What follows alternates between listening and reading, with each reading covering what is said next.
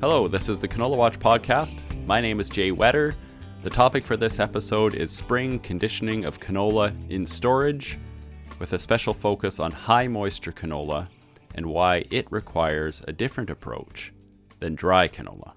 With me are this is Lorne Grieger with PAMI. I'm one of the project managers for Ag Research and Development out of our Portage La Prairie operations. I'm Angela Brackenreed, agronomy specialist with the Canola Council of Canada, and I focus on storage management of canola. Angela leads off by describing the spring storage situation for many canola farmers. I probably don't need to remind anyone that we had a, a unprecedented harvest situation in, in 2019 and and that led to a lot of high moisture grain being harvested and the, the inability to condition it. So high moisture grain remaining on farm throughout the winter. The next question when does this become a risk as we're coming out of winter?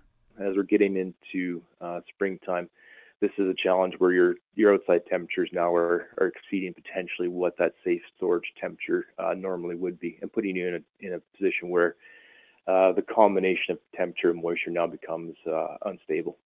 We were already in a very high risk situation with a lot of the canola that was on farm think most producers manage to stabilize it by by getting it sufficiently cold and uniformly cold. But as Lorne has pointed out, the concern is starts when we get large temperature differentials. So there's a lot of there's a lot of heat in the in the sun. We got longer days, so you know you the sunny side of that bin starts to warm up. Uh, you've got let's say 11, 12% moisture canola and a large temperature differential. Those are just perfect conditions for moisture to start migrating and hot spots to, to form. And does that describe the key difference between the spring conditioning and fall? Uh, I would say the difference between spring and the fall time is you have that uh, heat load from the sun and you have cold grains. You have a large differential, and anytime you have differential, there's a chance for hot spots, and those hot uh, pockets are, are a chance for spoilage to occur. Uh, it's a bit different than winter when you're cooling it down, where you can bring the temperature down across the, the grain bin uh, uniformly. And uh, the cool temperatures are a really a way to reduce risk. Now we're in the opposite situation coming into spring. We're actually bringing that temperature up. As soon as you bring temperatures up, that's when you have that combination that's potentially unstable, having a higher temperature plus higher moisture content, and uh, risk for spoilage increases dramatically at that point. Is there a, a rule on when farmers should start conditioning again? Uh, I would say one of the things to be aware of is just understanding what the conditions are inside your bin and monitoring that as the first step. And as soon as you see any uh, potentially changes in the grain temperature starting to rise, that's that's a critical time, and, and having a chance to go and make adjustments in your storage practice to um, mitigate that risk is, is really critical at that point. And the real challenge in the spring, typically, is particularly in the early spring, is we don't have conditions for NAD or natural uh, air drying, um, and and so it's hard to determine when when to start because in a lot of cases, all we will be doing is just at increasing the temperature, but not really accomplishing any, accomplishing any drying. Um, because basically we can't dry with NAD um, until temperatures are around 15 degrees Celsius and less than 70% relative humidity. So it's a real balancing act. If you don't have supplemental heat, uh, you don't want to start those fans too soon. I guess what we've been saying so far is once you start, once you turn your fans on, don't stop at that point. Otherwise, you could create a local hotspot, and that's the risk that goes with it. And the the other PAMI study that looked at leaving canola until the summer and not really touching it being the best option. That doesn't apply here because we're talking about high moisture. Is that correct, Angela? Yeah, that uh, that work was really interesting, but it was dealing with canola that was less than than nine percent moisture content, um, and it was also frozen throughout the winter. So it it sheds some light um, on those situations, but this is very different than than that. Lorne, anything to add on that study? Yeah, and that's that's exactly it. It's a difference in terms of the condition. Um, at this case, if you have high moisture canola, you need to deal with it now in springtime, as opposed to having dry canola that went in prior to wintertime. Um, at this point, it, it, will start to spoil because of that high moisture content, and you need to be ready to manage that situation, deal with it, whether it's through in bin um, supplemental heating systems uh, at this time of year where you can actually effectively um, dry down the canola in a in a bin setting or through a, a dryer setup. Anything more to add on this particular part of the conversation, Angela? Yeah, well, of course, as always, careful monitoring is is really important. Um, so if you're if you're doing in bin conditioning, um, monitoring until you get it to that point that it's that it's at your conditioning goal. Which, I mean, if you're selling it right away, that could be 10%. But if you are storing it um, for for a longer period of time, you want it to get to to 8% moisture content or or less, of course. Lorne.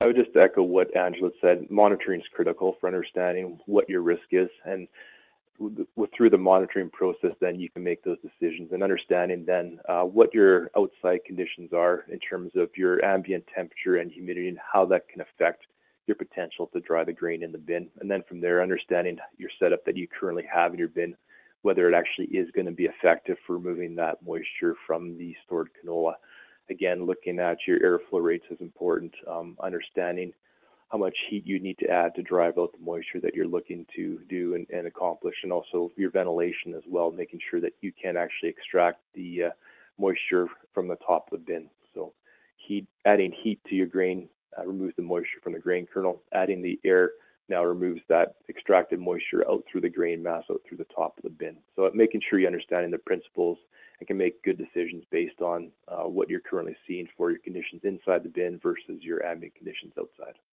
That's a really good point. Um, and another key difference with, with spring conditioning is we're dealing with cold grain and blowing warm air on it where we can we have a very large potential for condensation. The typical rule of thumb for ventilation is one square foot per thousand CFM of airflow. Um, but we don't really know if that's enough when we're dealing with high moisture and high temperatures with the supplemental heating system, for instance. So best thing is is to watch closely and keep those fans going to expel that moisture as effectively as possible. I just want to get a clarification on monitoring. Both of you are using mentioning how important it is to monitor, but can you just provide some details on what you mean? Do you just mean cables? Do you mean or do you mean moving a whole bin? Or I, I, would, I think it would be important to describe what you mean. I guess monitoring is made much easier if you have monitoring cables.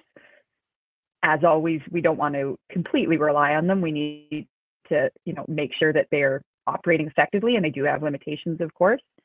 Um, but monitoring can also be probing um, from any available hatch in the bin um, or it could be physically turning the bin, um, which has the added benefit of, of potentially disrupting or breaking up any any hot spots.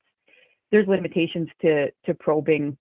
I mean, number one, you're climbing up a up a tall bin with a probe that can that has safety implications.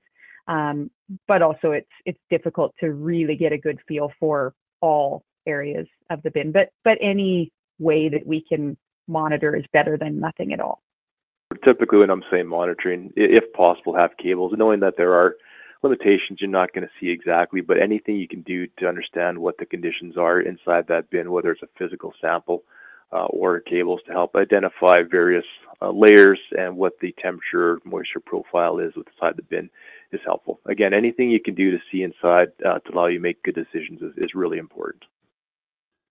If the outside is warming up, quite a bit faster than the inside, which will be the case with this warmer sun. The would would the cable pick that up in time, given that they're they'd be maybe 10 feet away from the outside edge, possibly?